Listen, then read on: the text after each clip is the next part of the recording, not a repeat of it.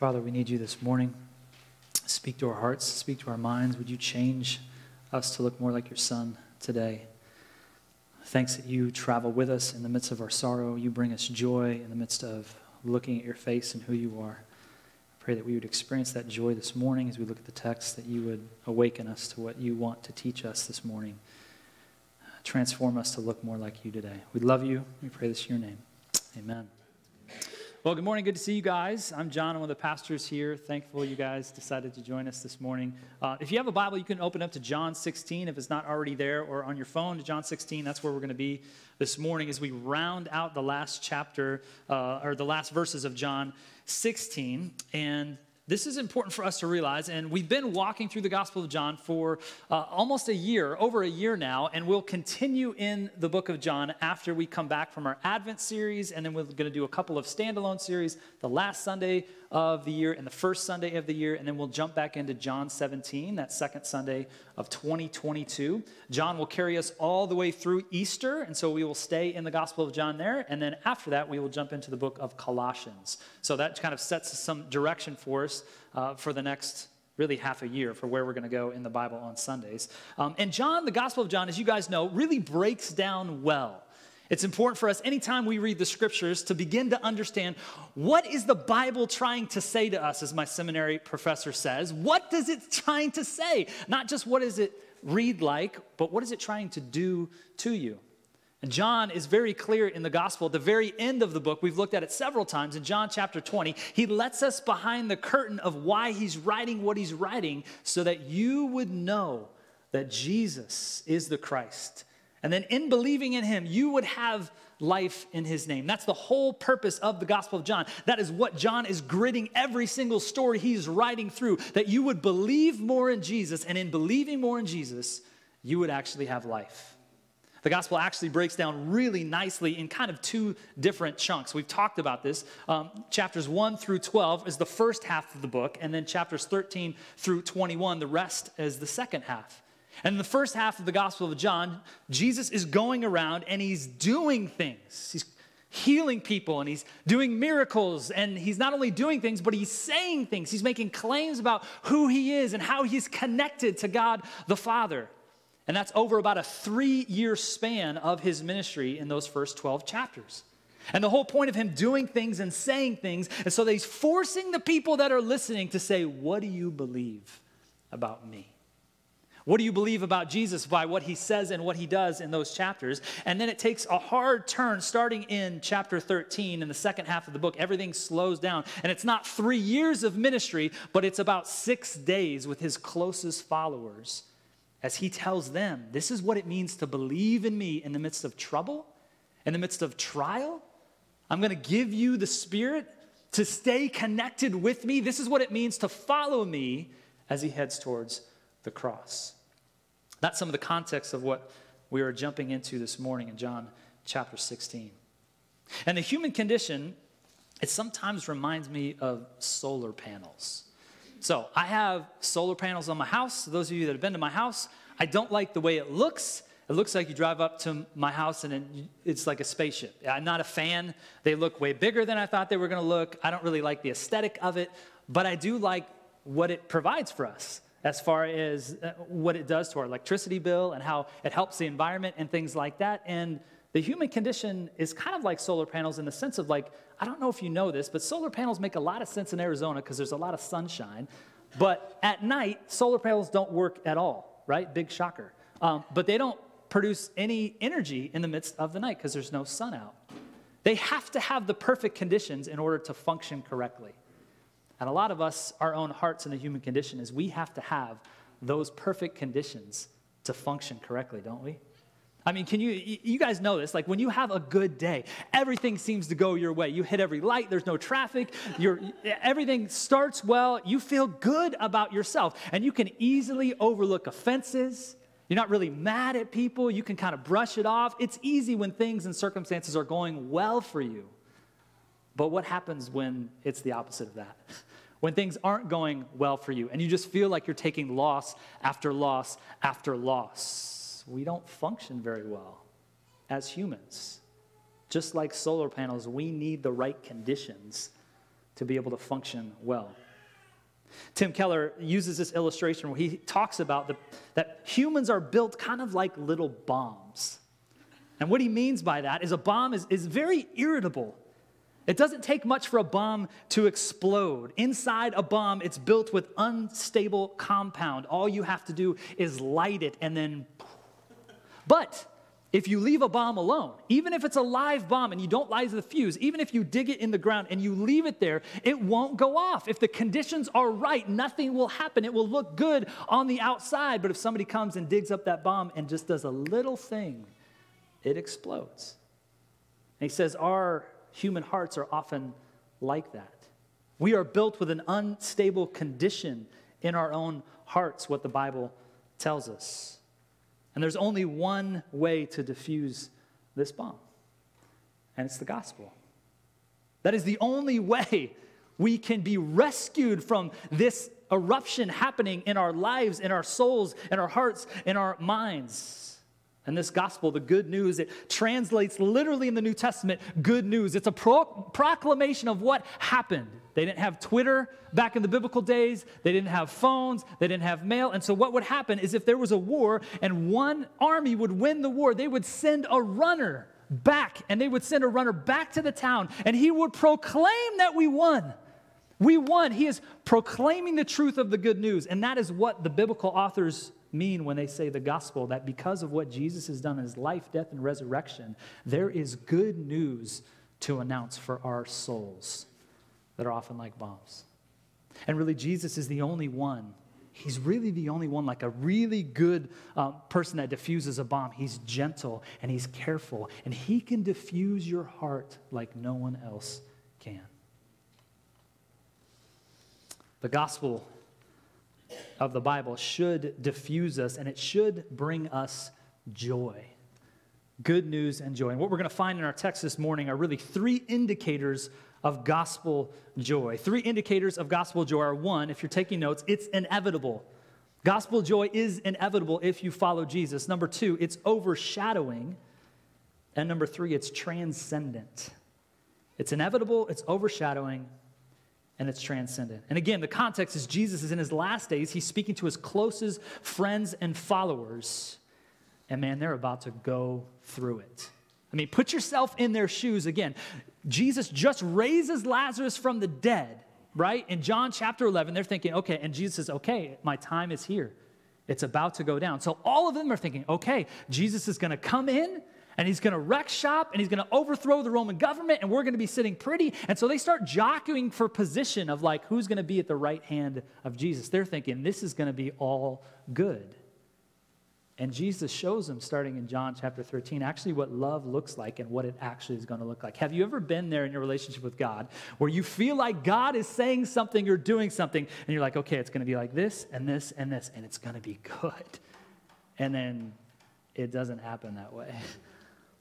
And this is what's happening for the disciples. They're confused, and Jesus, in these last couple of chapters, what he is doing is he's trying to cast some vision for hope. He's trying to help them say, hang on, I have a plan. It's going to be really bad before it gets really good, and you're not going to understand it, but stay connected to me.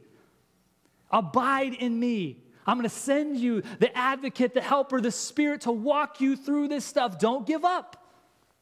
Because for them, in just a couple of days, their leader is going to be arrested, tried, and publicly executed.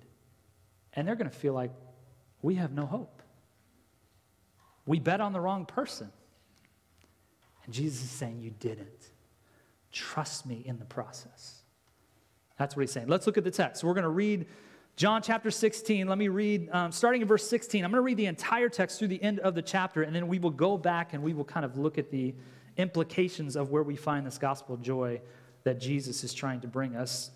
John chapter 16, starting in verse 16, it says this. This is Jesus speaking to his followers. A little while, and you will see me no longer. And again, a little while, and you will see me. So some of his disciples said to one another, what is this that he says to us? A little while, and you will not see me. And again, and a little while, you will see me. And because I am going to the Father. So they were saying, what does he mean when he says a little while? We do not know what he's talking about. Verse 19, and Jesus knew what they wanted to ask him, so he said to them, is this what you are asking yourselves? what I meant by saying, in a little while, you will not see me, but again, in a little while, you will see me? Truly, truly, I say to you, you will weep and lament, but the world will rejoice, and you will be sorrowful.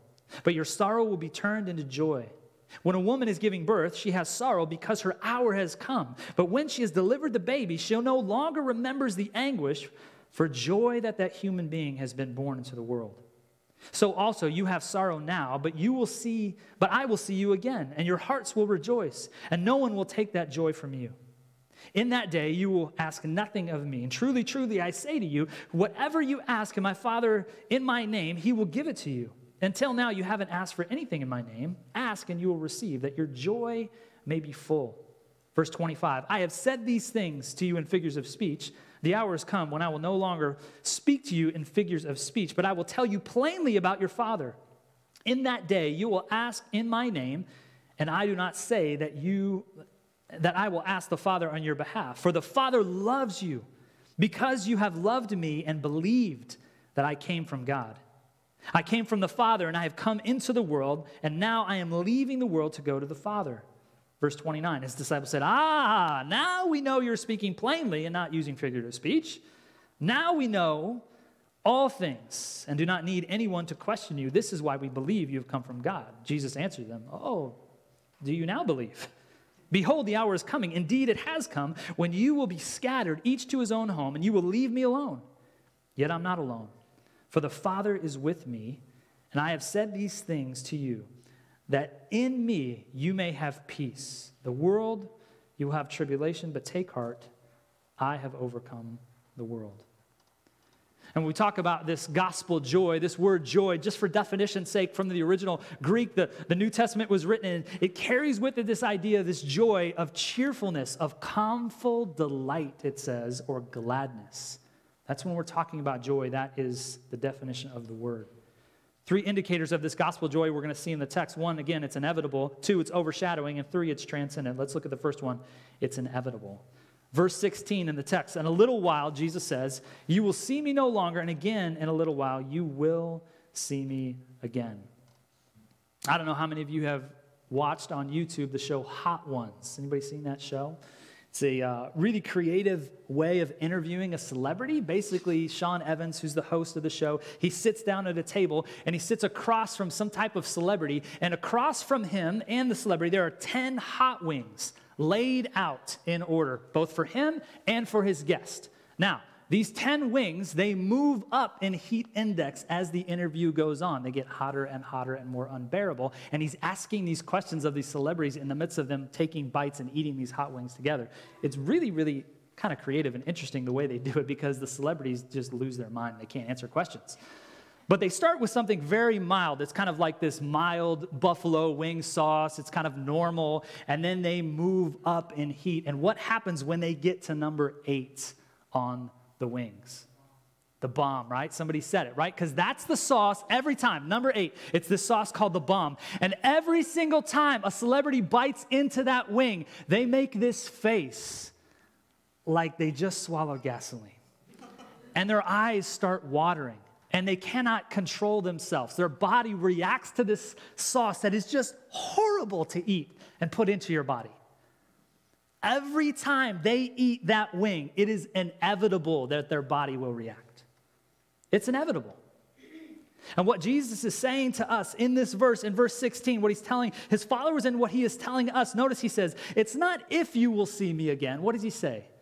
You will see me again. When you will see me again. It is inevitable that you will be face to face one day with Jesus, whether he's talking about him coming back 3 days later to his disciples, or he's talking to us when he finally comes back and he returns and makes everything right. It is inevitable.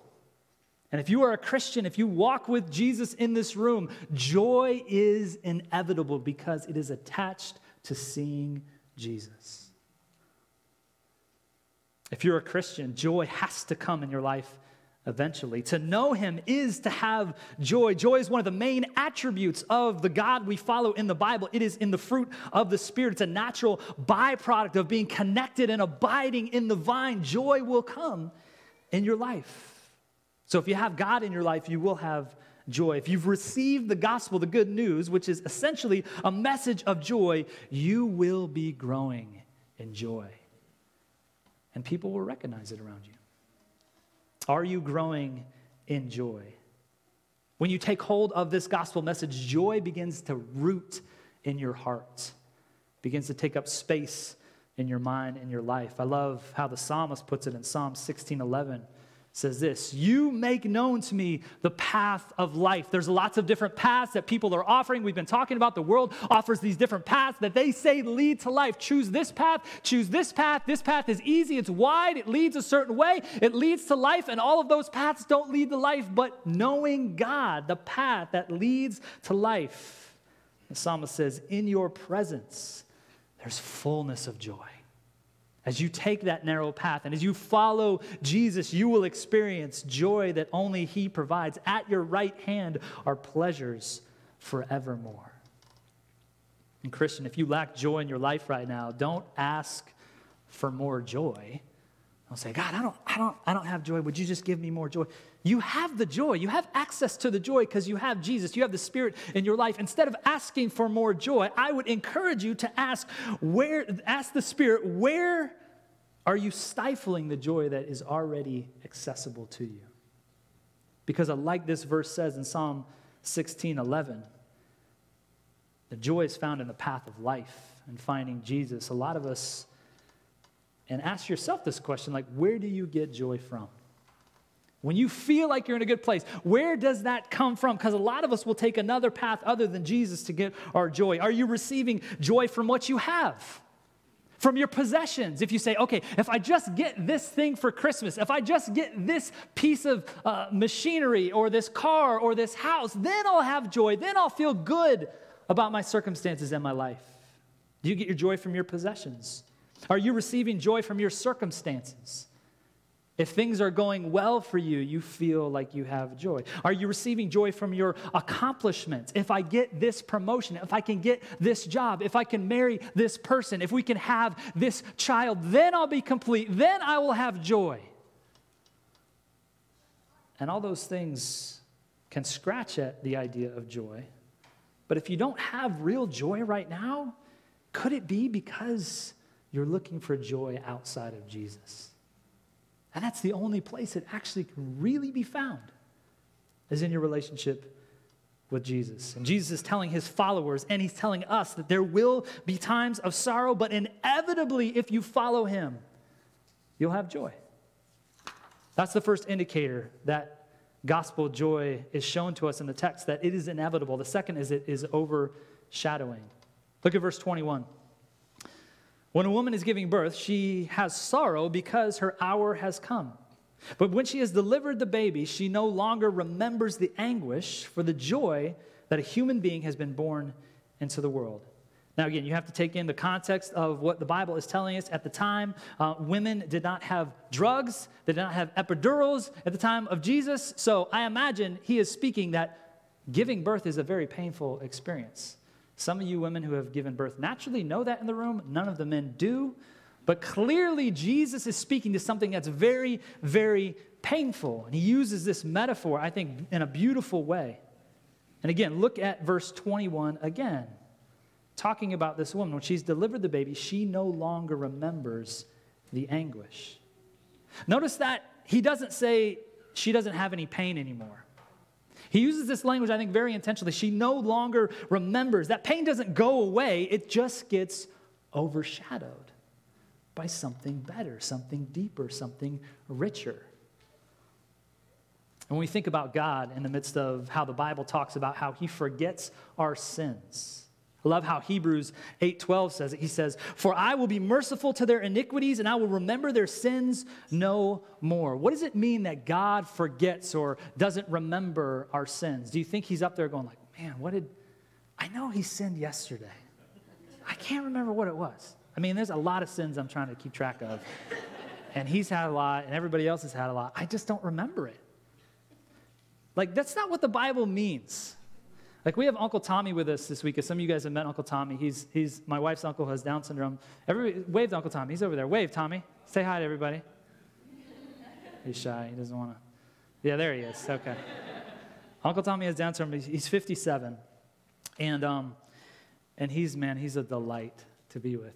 We love Tom, and we see Jesus when we get to interact with him in a real and tangible way. He slows us down to just enjoy life. But in his old age, he has been very forgetful. Even in the last years, he has kind of had some early dementia in his life. And so I was sitting with Tom yesterday, and we're hanging out and talking, and 10 minutes will go by, and I will tell him something. And then 10 minutes go by, and he'll ask me the exact same question because he literally cannot remember what I told him 10 minutes ago. His brain is not working that way. When God talks about forgetting your sins no more, that is not what he is talking about. That's not what the Bible means. It means that because of Christ, your sin has overshadowed your sins because of the blood of Christ. It's not like he doesn't forget.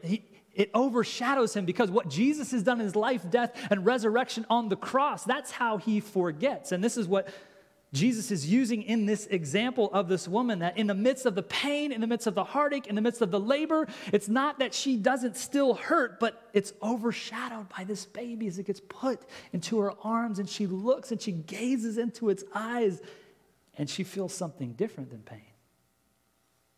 And when we're going through sorrow and we're going through hardship, the Bible isn't telling us the pain just goes away.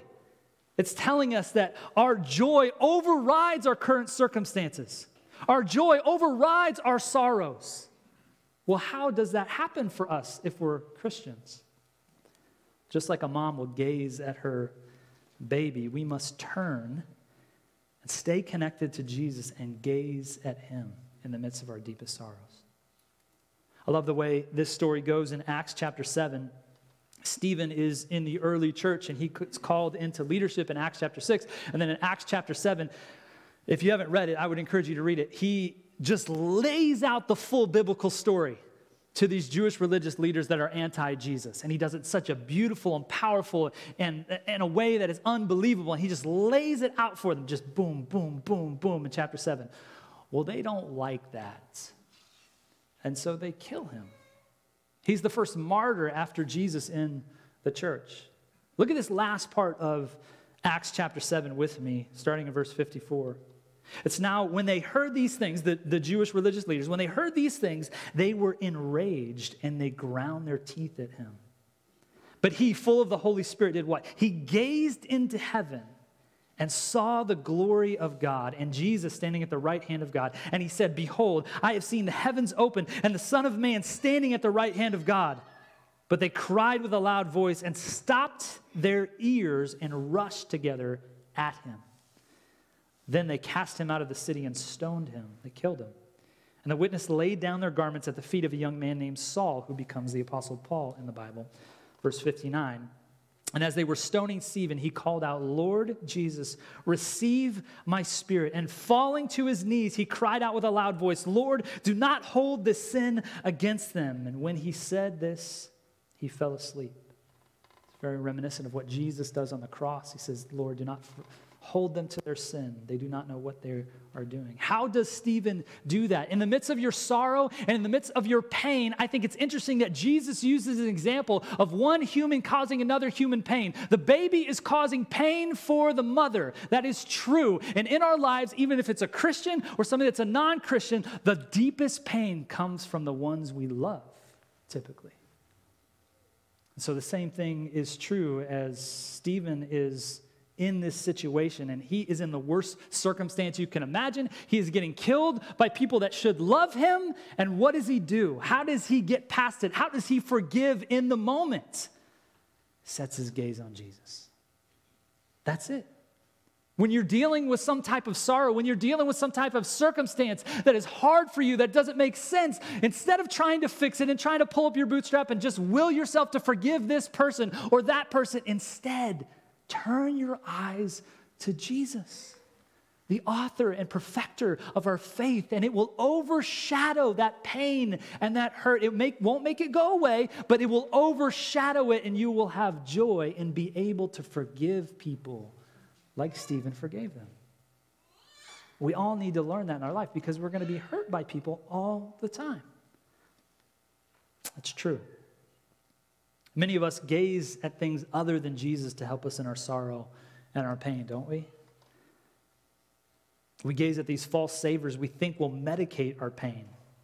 Some of us gaze at our phone or our computer screens. We scroll through social media just because we've had a bad day, and at least I know this is going to make me feel better for a second. And we'll scroll there, and we'll gaze at that screen instead of gazing at Jesus. Some of us will gaze at pornography instead of gazing at Jesus as an early fix, as something that will just take care of the pain. It will numb it a little bit. And if you begin to be in a habit of that, it's not about sex and pornography. It's never about that. It's always about something deeper. You're looking for connection. You're looking to be connected with somebody else. You need to start to examine where your gaze is.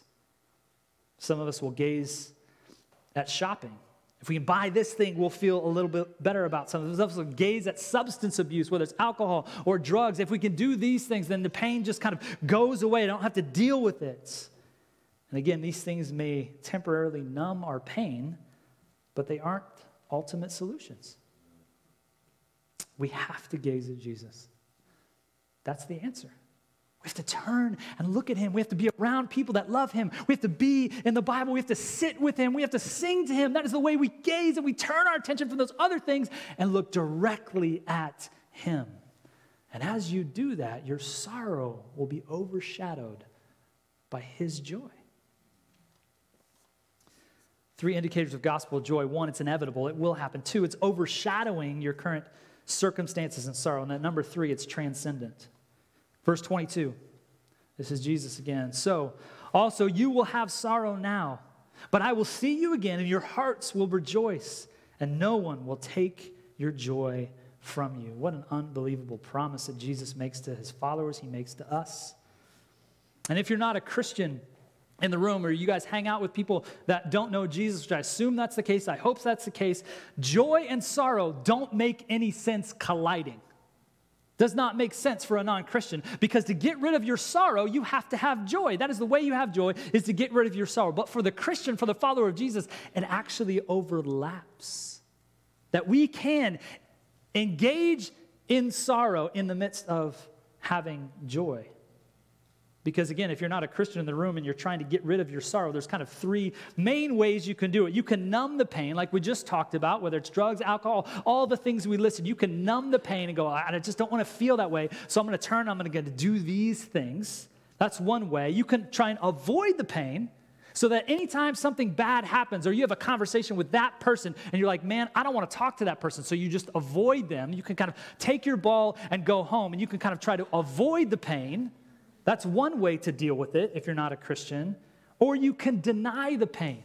Whether you're a Christian or non-Christian, I feel like I see Christians do this all the time because they don't feel like they have space to lament or have pain in their life. And so it's like, man, how are you doing? Oh, I'm good. I'm just trusting. Like, I'm good.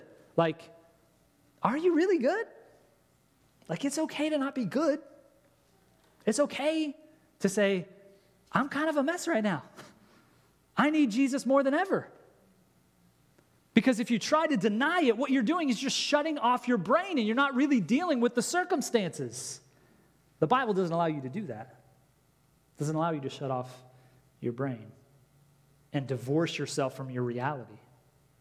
The follower of Jesus understands that the pain and heartache are results of the fall of Genesis chapter 3. We know pain is going to come. We know brokenness is going to come. And so we don't have to deny it. We don't have to avoid it. We don't have to numb it. We can move into it, and we can actually have joy as it overshadows our circumstances. It's transcendent in its nature. I love how Gordon Smith says it in his book, Called to Be Saints. He says it this way. He says, but sorrow does not define us, talking about the Christian. It is not the central emotional space which we live. What defines the church and the Christian intellectually and therefore emotionally is a deep awareness that all will be well. This means that we will get angry, we will feel fear, we will get discouraged, and we will mourn the deep losses of life. Yet sorrow is not our true home. We are designed to live in joy because of both the creation and the redemption of the creation through the cross and the assurance of this redemption in the resurrection. Joy is now our default mode. Do you experience joy as your default mode as you follow Jesus? And not only do we have the most effective way to handle the realities of pain through tapping into our joy in the person of Jesus, but we also have the most consistent way to handle the pain and sorrow because the joy afforded to the Christian cannot be taken away. It can't be taken away. No matter the circumstances, no matter what that person says to you about that thing, you can't steal my joy. You can't do it because it's not rooted in what you say or what you do. My joy is rooted in the face and the person of Jesus. That is where I find my joy. And Christian, that's where you find your joy. It cannot be taken away from you. Again, the world's joy is fleeting. If you're not a Christian, you're going to find joy in places that can get snatched and taken away from you at any minute, at any time. But the Christian does not have their joy taken away from them because their joy is found in a person. This person who will never leave you, will never forsake you. This person who always loves you. This person who has adopted you into his family, this person who has sealed that adoption by his Spirit and given you his Spirit, this person who guarantees eternal life for you. This is where you find your joy, not in all those other things. If your joy is based on anything that the world offers, it can be taken away. But true joy of the gospel is transcendent. It can't be taken away from you. Three indicators of gospel joy. It's inevitable, it's overshadowing, and it's transcendent. Let's look at the back end of the text and I think what Jesus gives us in these last couple of verses to help us navigate when we don't feel that way. We don't feel joyous as we follow him. Verse 25, chapter 16. This is Jesus again. He says, I have said these things to you in figures of speech. The hour is coming when I will no longer speak to you in figures of speech, but I will tell you plainly about the Father.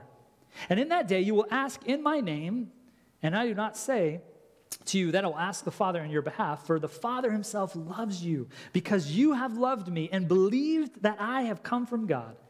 And I came from the Father and I come into the world. And now I am leaving the world and going to the Father. Verse 29, his disciples said, this is hilarious to me. Oh, now we get it. Yeah, okay, Jesus. They say, now you are speaking plainly and not using figurative speech. Now we know that you know all things and do not need anyone to question you. This is why we believe that you come from God. Jesus is like, yeah, right. Verse 31, Jesus answered them, do you now believe? Behold, the hour is coming, indeed has come, when all of you will be scattered, each to his own home, and leave me alone. Yet I'm not alone, for the Father is with me.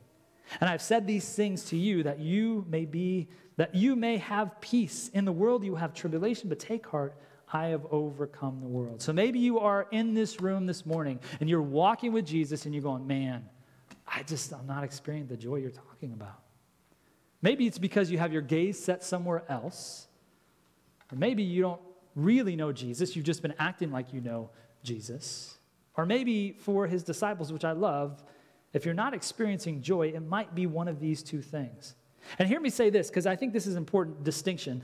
If you are in a place where you would be diagnosed with depression, kind of this state of emotional dislocation, you need to seek help. Come talk to me, come talk to Jim, come talk to somebody. We can get you in with a counselor. You might need some real help to get underneath what's going on. But if you're not experiencing joy because you're just searching for these other things, that's a different category.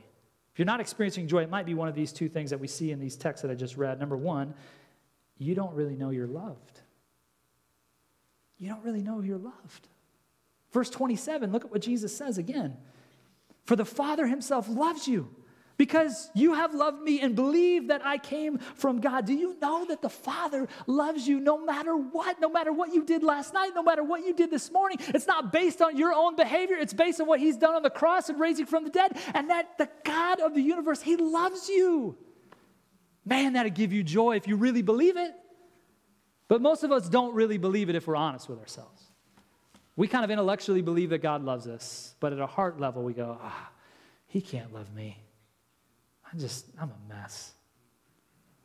Like, that's not true. He loves you in spite of you. You might not be experiencing joy because you don't really know that the Father actually loves you. That might be one reason. The second reason, which I just think is beautiful in this passage, bless you, is that we might not know that we're really loved, and we might leave Jesus for our own self-preservation. This is what happens for the disciples. Look at verse 32 again.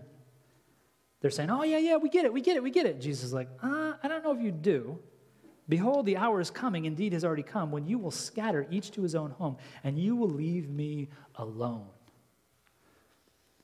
This is the beauty of the gospel. Everyone in this room, as we try to walk with Jesus, we're going to fail.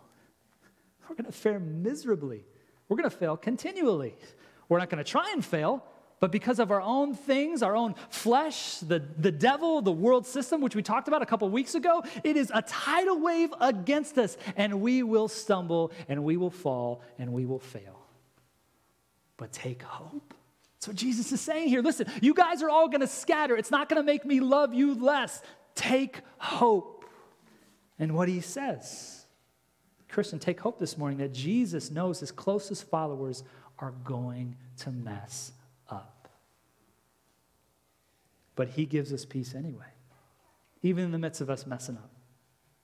He has overcome the world. That should give us peace. That's what he says in verse 33. I've said these things to you, that you may have peace in a world that you will have tribulation, but take heart, I have overcome the world. Aren't you thankful that he has done that for us? Let's remember that peace and let's remember that joy this morning. Let's pray. Father, thanks for your goodness to us in the midst of us. Thanks that you pursue us. Thanks that this joy is inevitable as we enter into a real relationship with you. It is guaranteed that we will experience this joy when we see you face to face. Thanks, God, that your joy is overshadowing our circumstances. It's bigger than our current trials and tribulations. God, thanks that it's transcendent. It goes beyond a transactional action. It cannot be taken away from us. And thanks that you meet us even in the midst of our failures and the idea of us not really knowing that we're loved. We need to remember that this morning, Jesus. I pray that it would be true, that your Spirit would remind us of this truth, that you would seal it in our hearts, that joy would take root up in and through us, that would allow us to love you and love our neighbor well. We need it this morning. We ask it in your name. Amen.